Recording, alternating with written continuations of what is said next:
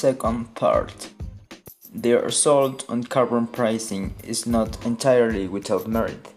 The theoretical attraction of the policy is that it leads the market to discover the cheapest ways to cut emissions, where behavior is easily changed, while allowing other parts of the economy to choose to pay the role.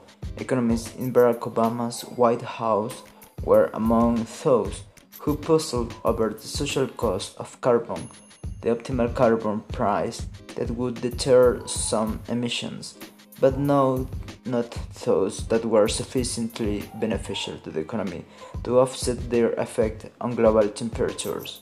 But in a world fixed date net zero targets, this sort of logic loses power. Such goals concern all pollutions, not just that which is easily abated.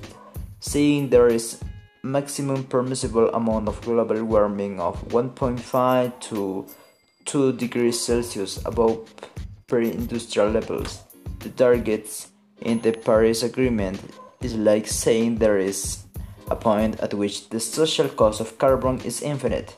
In this world, policymakers are not setting a carbon price to distinguish between emissions.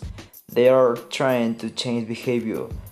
It may be that EPICs or investments in green technology, technology are more politically viable route to doing so than raising the carbon price to whatever level is necessary to extinguish inelastic demand for fossil fuels. Yet the authors push their criticisms of carbon prices too far. They praise Britain's adoption of wind power but fail to note the role that its carbon price floor and even only bolt onto the EU's emissions trading scheme applied in the transitions. They lament the complexity of carbon taxation while also advocating a fitly green corporate tax.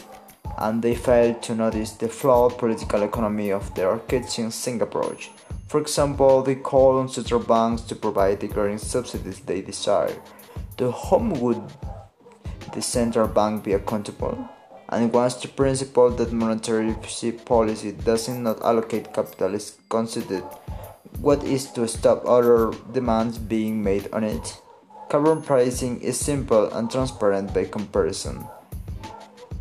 Moreover, there is an important role for carbon pricing even in a net zero world. One area of technological possibility concerns the removal of carbon dioxide from the atmosphere, the potential for direct air capture, or a well governed market for carbon offsets, such as planting trees, restores the logic of using carbon prices to discriminate between emissions as well as simple deterring them.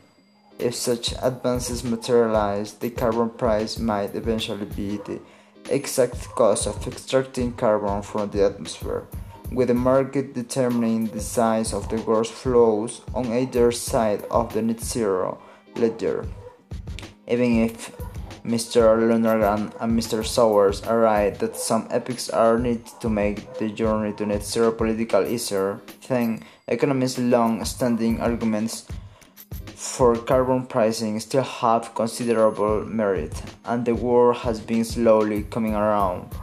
In 20, 2021, more than 20% of greenhouse gas emissions were covered by a carbon pricing scheme up from about 5% a decade ago. The path to net zero will involve more than set it and forget it carbon pricing, but economists' favorite climate change policy remains an essential, an essential one.